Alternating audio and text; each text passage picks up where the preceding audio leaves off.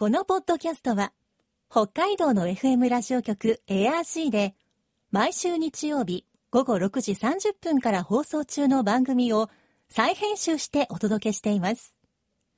世界の憧れ、北海道ブランド。ぜひお聞きください。今、世界から注目される北海道。この番組では、北海道が世界に誇る自然、文化、産業などをピックアップ。北海道の持つ魅力や可能性をゲストの方に伺います。お相手は鈴木舞です。今回のテーマは、オホーツク文化。縄文時代に続く俗縄文の終わり頃、北海道のオホーツク沿岸を中心に広がったオホーツク文化。流氷に乗ってやってきたと語られる古代のオホーツク人たちはどんな暮らしを営みどんな文化を形作ったのか先週に引き続き今週もオホーツク文化の遺跡発掘にも携わった札幌国際大学縄文世界遺産研究室室長越田健一郎さんにお話を伺います。今日のお話のポイント鈴木舞のマイポイントは豚。世界の憧れ北海道ブランド。この番組はあなたの明日を新しく北海道創価学会の提供でお送りします札幌国際大学縄文世界遺産研究室室長の越田健一郎さんにお話を伺っていきます越田先生よろしくお願いしますこちらこそよろしくお願いいたします。あのオホーツク文化についていろいろと伺っていきますが、はい。それぞれの遺跡で発掘されたものにはどのようなものがあるんでしょうか？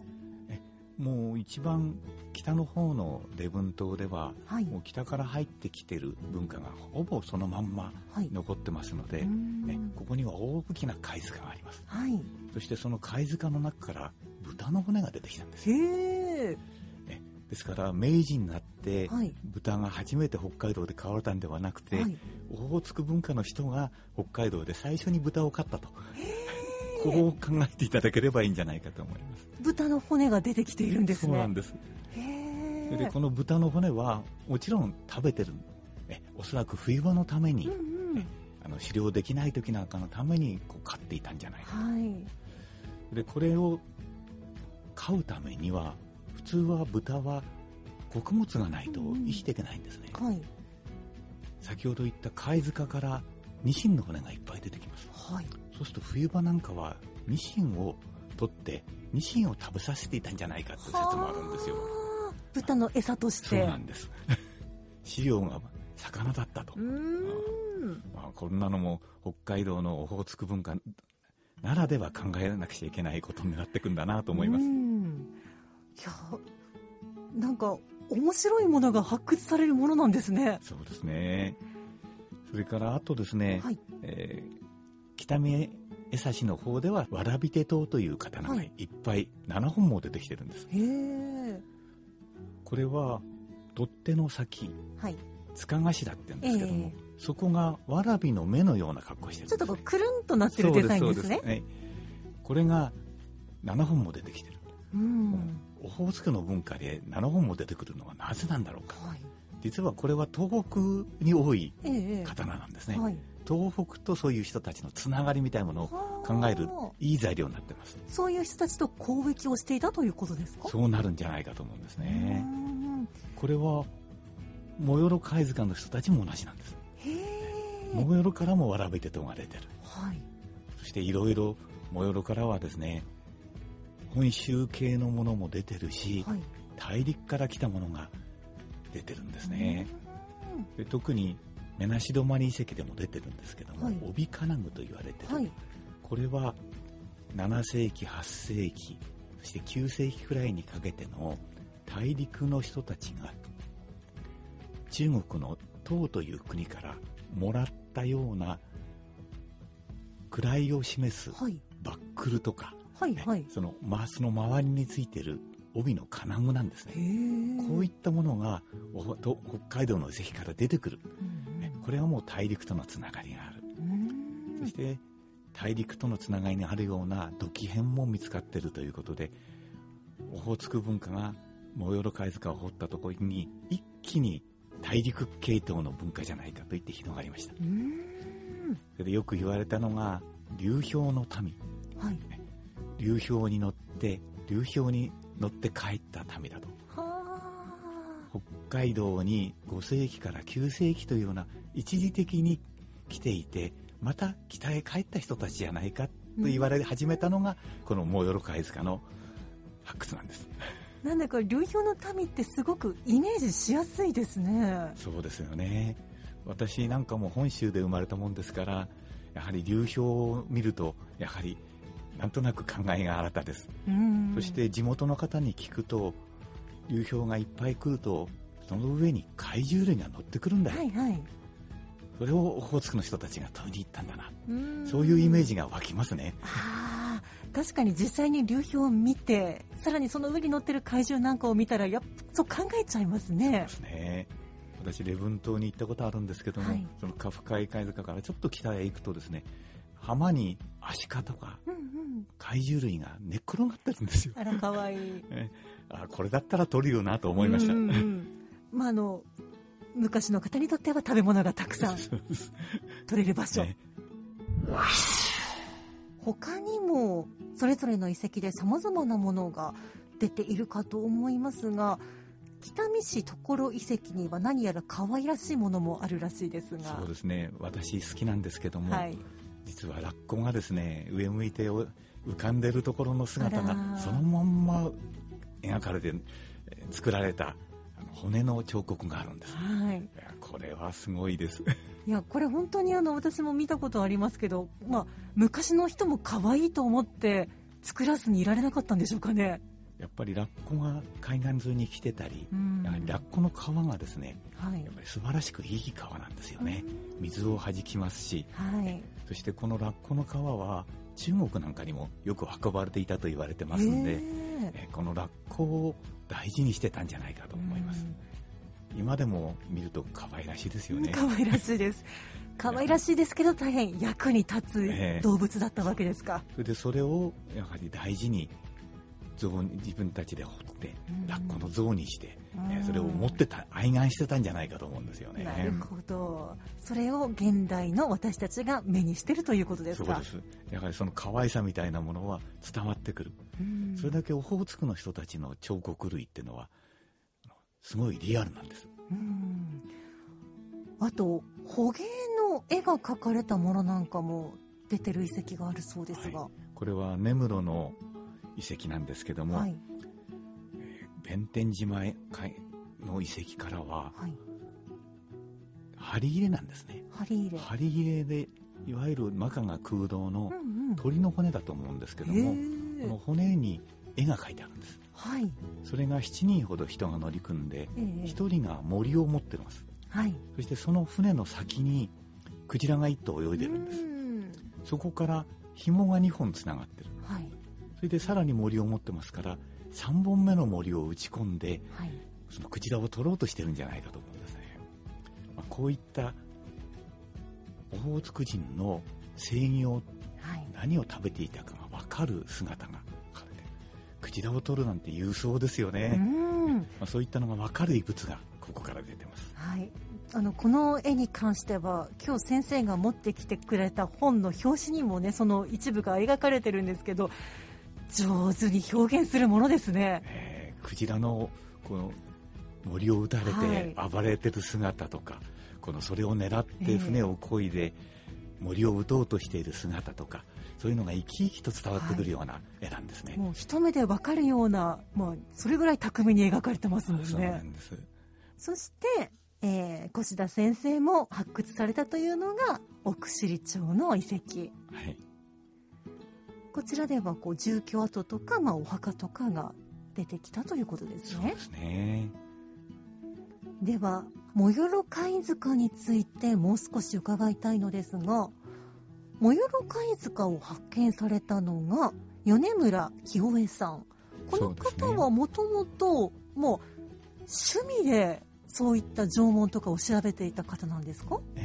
もともと本州の方がこちらへ来てですね、ええで遺跡が好きで遺跡を休みごとに床屋をやりながら休みごとに掘ってたんですね。はそして戦争になった時にもそこに基地をいろんな軍事関係の場所、施設を作ろうという時もそれを守ったんです、あへえそういう方が、まあ、戦後北海道に東大の人先生方が来て、はい掘る時にどこを選ぼうかという時に、モヨロ貝塚を選ばれた。うん。その時に米村先生が一緒に掘ってはい。モヨロ貝塚が有名になった、うん。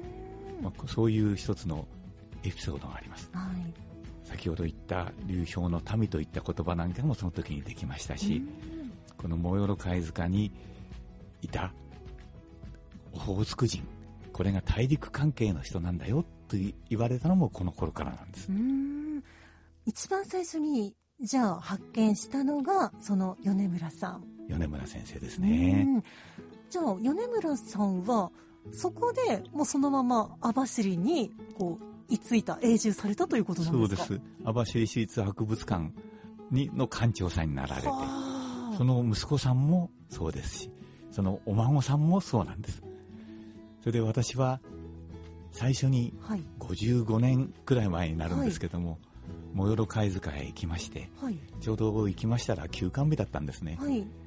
その時に米村先生とはい。奥様がいらっしゃいまして、はい。トントンと叩いたらええ。開けてくれました、ええ。そしてちょうど私の先生が、はい。その東大の発掘した先生の一人だったんです。はい。ですから「あ君は中川君の弟子だね」って言われまして、はい。それで入れてくれました、ええ。はい。非常に嬉しいです、まあじゃあもうご本人とお会いしてるんですね。そうなんです。ええ。米村先生が現役の頃にお会いしてたんで本当にモヨロ貝塚は思い出深いところがあります。それは素晴らしい思い出ですね。じゃあもう、直々にいろいろお話も伺ったりできたんですか？そうですね。一緒にこの展示を見ながら歩いていただいたうん部分もありますんで、それであと実はですねはい。ちょっと長くなってしまいますけども網走に井口海一という美術家の方がいるんです、はい。この方が米村先生をがほモヨロ貝塚を彫っている絵を描いてるんです。ええ。それでその絵がいい絵なんですよ。はい。でその絵をお借りして展示したことも私ありまして。あら、いろいろ。米村先生とは思い出があります。なんというか、羨ましいです。オホーツク文化の人々は、他の日本の文化、あるいは隣接する他の地域の文化との交流はあったんでしょうか？ちょうどオホーツク文化があ入ってきた5世紀はい。えーこの時代は俗縄文文化と呼ばれているのの後半期にあたりますうんうん。それからその後、えー9世紀くらいまでに俗縄文文化が薩文文化はいと。いうものに変わってきます、えーこの薩文文化は本州の影響の非常に強い文化でうんちょうど7世紀8世紀くらいにその変換期があるんですけども、はい。この時代はもともとは和と呼ばれていた国が、701年の大法律令には日本と書かれますうんうん。ですから日本の国力が大きくなる時で、ちょうどこれが飛鳥から奈良時代への移り変わりの時期になりますはい。その時期に北方の方へ進出しますはい。その進出した文化が北海道まで達してはあ。そこで俗縄文文化が変質して薩文文化になったと言われていますはい。そしてこの薩文文化の人たちがちょうどオホーツク文化の人たちと同じ時期に北海道に2つの文化圏があったとうんいう形になりますのではい。そこで接触を始めることになります自分たちが来た大陸に行くにははるか遠いところになってしまいましたから手短な人たちと接触して鉄の文化を取り入れられるようにしたい、はい。そうするとまず薩文文化の人たちと接触するはそして場合によってはそういう本州の方のいわゆる日本国になったばっかりのような人たちと接触したいとうんうん思ってもいたんじゃないかと思います。はい。実際にじゃあそういう交流があったということが分かるような遺物も出てきているんでしょうか？はい。先ほど大陸からのものが多いという話をいたしました。はい。その後で、蕨手島だとか直島だとか、はい。これは日本としか考えられないようなところから来てるわけですね。はい。薩門文化にも蕨手島や直島入ってますので、もしかすると薩門文化の人を仲買に本州の方の文化と接触をしている。うんこれは十分に考えられます。はい。一つの証拠といたしまして、本州の土器がどちらにも出てます。うん薩門にもオホーツクにも出てます。そしてもっと大事な、実はお金なんです。へえ。校長十二銭って皆さはいん聞いたことあると思うんですけども、はい。校長十二銭のうち3種類がですね、はい。北海道から出てるんです。へえ。まず和道海鎮、日本で一番古いお金ですね。はいえこれが恵庭から出てます。はい。そしてその次に神宮海宝はい。というお金がオホーツク文化から出てるんです。そしてその他に竜兵衛宝と不自由新報といったのも恵庭や千歳から出てます。こういうですね、お金、当時北海道でお金の流通とかってのはありませんし、はい。えおお金の価値がないんですが、うんうんこれはやはり本州のいわゆる役所的な人たちと接触して手に入れたもんだと思います。本州からの人たちが欲しがるもの、はい。それはきっとオホーツクのいろんな毛皮だと思うんですね。うんそれからあと、ワシの羽とか鷹の羽とか、そういったものが、この後の文献に出てきますので、はいそういったものを手に入れるために、北海道の人たちに送ったものが出てきてる。はあ。お互いがつながっていたことが、そのお金だとか、いろんな刀だとかの存在から知ることができます。はい。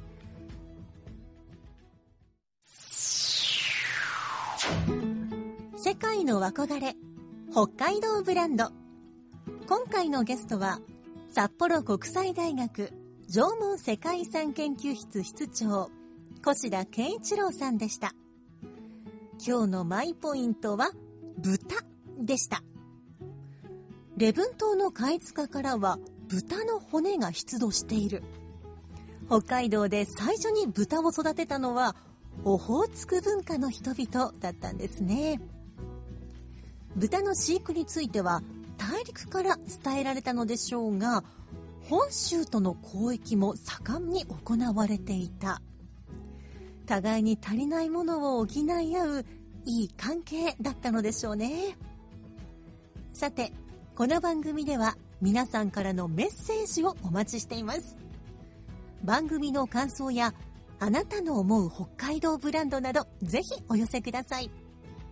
クオカード3000元分を毎月抽選で1名の方にプレゼントしています。詳しくは番組のホームページをご覧ください。北海道ブランド。そこには世界を目指す人たちの知恵と情熱があります。来週もそんな北海道ブランドに元気をもらいましょう。ご案内は鈴木舞でした。世界の憧れ北海道ブランド。この番組はあなたの明日を新しく北海道創価学会の提供でお送りしました。